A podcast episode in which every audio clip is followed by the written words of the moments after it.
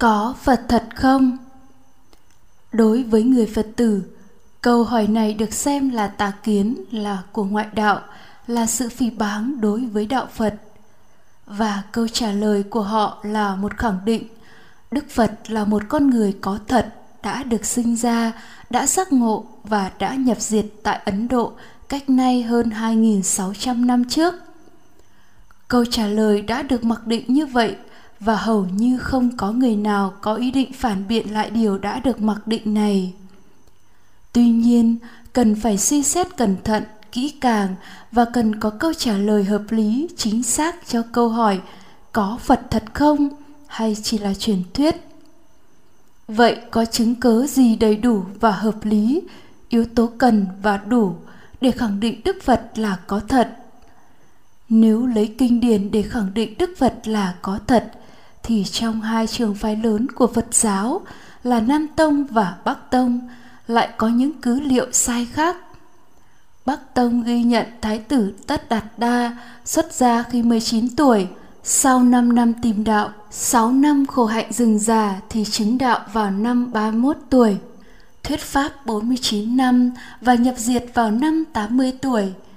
Ngài sinh vào mùng 8 tháng 4, thành đạo vào mùng 8 tháng 12 và nhập diệt vào 15 tháng 2. Nam Tông ghi nhận Thái tử Tất Đạt Đa xuất gia năm 29 tuổi sau một thời gian ngắn tìm đạo và 6 năm khổ hạnh rừng già thì chứng đạo vào năm 35 tuổi thuyết pháp 45 năm và nhập diệt vào năm 80 tuổi. Ngày sinh, thành đạo và nhập diệt đều là 15 tháng 4 âm lịch. Người Phật tử Bắc Tông và Nam Tông đều chấp thủ vào cứ liệu của mình và phủ nhận cứ liệu của người khác. Nhưng nếu thực sự khách quan sẽ thấy rằng không thể dùng cứ liệu Bắc Tông mà bác bỏ cứ liệu Nam Tông và ngược lại, không thể dùng cứ liệu Nam Tông để bác bỏ Bắc Tông vì sao vậy là tại vì không tồn tại một con người nào đã sống vào thời đó đã chứng kiến đã mắt thấy tai nghe để có thể xác nhận cho cứ liệu trong kinh điển của Bắc Tông hoặc Nam Tông cái nào đúng, cái nào sai.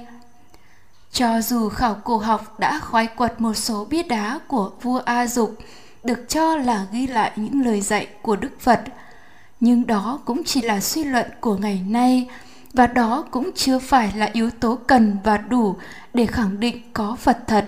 Kinh điển có nhắc đến khi Đức Phật chứng đạo, Ngài đã không muốn thuyết giảng điều mà Ngài đã chứng ngộ. Pháp mà ta chứng được sâu kín, khó thấy, khó chứng, tịch tịnh, mỹ diệu, vượt qua mọi tư duy lý luận xuông, tế nhị, chỉ có người trí mới có khả năng giác hiểu. Còn quần chúng này ham thích ái dục ưa thích ái dục, bị ái dục chi phối, nên rất khó lãnh hội pháp này. Và nhờ một vị phạm thiên thưa thỉnh ngài mới thuyết giảng pháp mà ngài đã chứng ngộ. Không thể lấy chi tiết này để khẳng định thái tử tất đạt đa đã giác ngộ, đã thành phật và nhờ phạm thiên thưa thỉnh ngài mới thuyết pháp cho nhân loại. Vì đây là một chi tiết phi lý, vì rằng phạm thiên cũng chỉ là một kẻ phạm phu như bao phạm phu khác chưa hề biết giác ngộ là như thế nào, thì sao có thể biết đó là phật? Biết đó là bậc đã giác ngộ mà thưa thỉnh thuyết pháp. Trong kinh điển có nói đến xá lợi phất, một vị a la hán được cho là đại trí tuệ, cũng không biết được tâm phật, huống nữa là phạm phu như phạm thiên. Tại thời điểm mà thái tử tất đạt đa thành bậc chánh đẳng giác, thì tất cả chư thiên và loài người đều là phạm phu. Vậy không ai có thể biết được thái tử đã tránh đẳng giác và nếu giả sử ngài tuyên bố ta đã thành Phật thì liệu phàm phu có tin không, có chấp nhận không và có ai có đủ tư cách pháp nhân để công nhận ngài đã thành Phật không? Vậy thì kinh điển, các tư liệu mà bộ môn lịch sử ghi chép lại, các công trình được khảo cổ học khai quật chưa phải là yếu tố cần và đủ để khẳng định có Phật thật Vậy thì đối với người Phật tử đang tu học, câu trả lời hợp lý cho câu hỏi có Phật thật không hay chỉ là truyền thuyết phải là tôi tin có Phật thật. nhấn mạnh là tôi tin chứ không phải tôi khẳng định có. Câu trả lời tôi tin có phật lại chia ra hai trường hợp. Tôi tin với chánh kiến tức chánh tín và tôi tin với tà kiến tức mê tín người tin có phật với mê tín thì xem phật là thần linh tối thượng, giáo chủ cõi ta bà, điều khiển cả vũ trụ này. Thưởng phạt người làm thiện, làm ác. Phật chứng cho lòng thành của ta, chứng cho mọi việc thiện, việc tu hành của ta, phù hộ ta trong cuộc sống. Người tin có phật thật với chánh tín là sau khi được nghe giảng hoặc nghiên cứu kinh điển có được hiểu biết đúng như thật, văn tuệ về lý duyên khởi, mà từ đó hiểu biết đúng như thật tất cả các danh pháp và sắc pháp đều vô thường, vô chủ, vô sở hữu, vô ngã.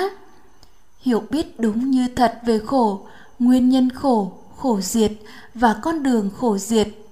Sau khi có văn tuệ, người đó tiếp tục tư duy, tư tuệ về điều đã học và đối chiếu với những sự thật cuộc đời đang xảy ra và thấy ra rằng nhân loại cũng có hiểu biết về danh và sắc, về khổ tập diệt đạo, nhưng hoàn toàn sai với sự thật, trái ngược với giáo pháp mà đức thế tôn đã chứng ngộ và thuyết giảng.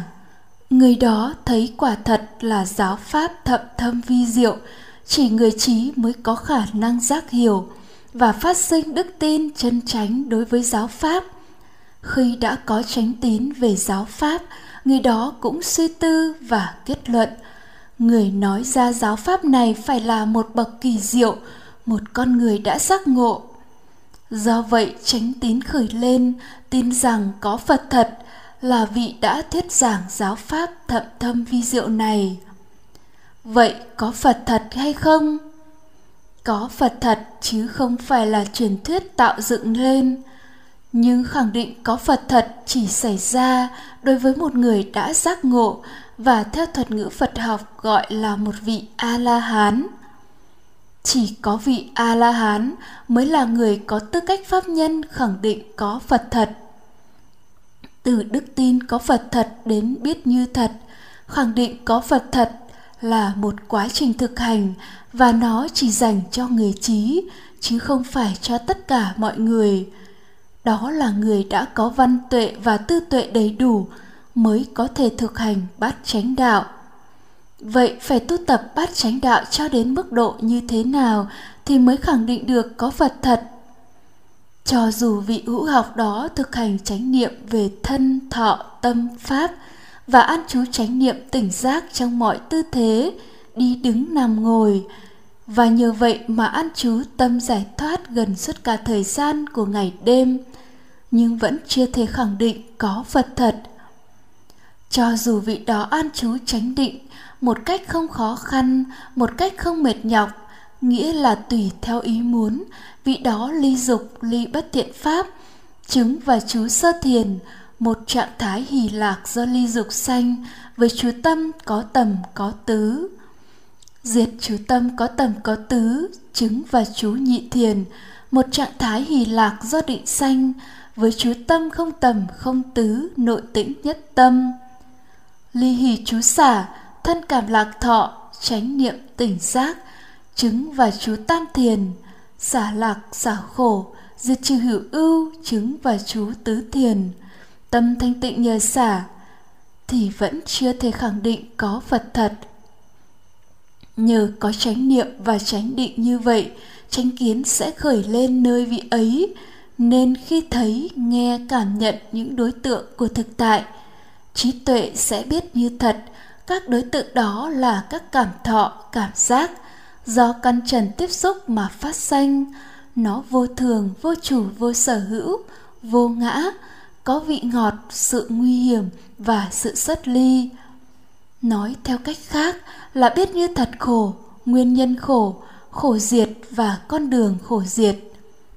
Nhờ tránh kiến như vậy, vị ấy an trú phần lớn thời gian trong ngày với tuệ giải thoát.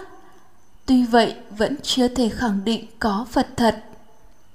Cho đến thời điểm mà cả ba chi phần quan trọng, cốt lõi của bát chánh đạo là chánh niệm chánh định chánh kiến gọi tắt là niệm định tuệ được phát triển, được tu tập cho đến viên mãn thì một sự đột chuyển thẳm sâu trong tâm thức xảy ra. Cụ thể là lượng thông tin minh sẽ xóa bỏ thông tin vô minh trong kho chứa hay trong bộ nhớ của tâm thức. Lúc đó chánh trí sẽ khởi lên vì ấy tự mình biết đúng sự thật xanh đã tận, phạm hạnh đã thành, những việc cần làm đã làm xong, không còn trở lại thế gian này nữa. Cho đến lúc đó vị ấy mới tự thấy tự biết mới khẳng định có phật thật. Vì sao vậy? Vì tại thời điểm đột chuyển đó không cần một thầy tổ hay vị phật nào giúp đỡ hay xác nhận. Vị đó tự mình thấy tự mình biết như thật về vô thường về khổ, về vô ngã, về niết bàn, khổ diệt. Với tâm của mình, khi vị đó hướng đến một pháp nào, cho dù pháp đó có tinh xảo, vi tế đến đâu, thì vị đó vẫn tuệ chi nó một cách dễ dàng. Ngay nơi lộ trình tâm bát chánh đạo của mình, vị đó tuệ chi không vô tướng, vô tác, tuệ chi tứ niệm xứ, tứ chánh cần, tứ như ý túc ngũ căn, ngũ lực, thất giác chi, bát chánh đạo, tuệ chi, diệt đế và đạo đế. Vị đó biết rõ các pháp đó, như biết rõ quả xoài trong lòng bàn tay. Chỉ đối với người đã thân chứng như vậy, mới khẳng định khổ diệt hay niết bàn là có thật, tứ thánh đế là có thật. Và đương nhiên khẳng định người thuyết giảng được giáo pháp vi diệu mà theo đó ta đã thực hành và thân chứng được tứ thánh đế phải là một bậc chánh đẳng giác và do đó khẳng định sự hiện hữu của bậc chánh đẳng giác của vị Phật toàn giác hơn 2.600 năm trước tại Ấn Độ là có thật, không phải là truyền thuyết tạo dựng lên.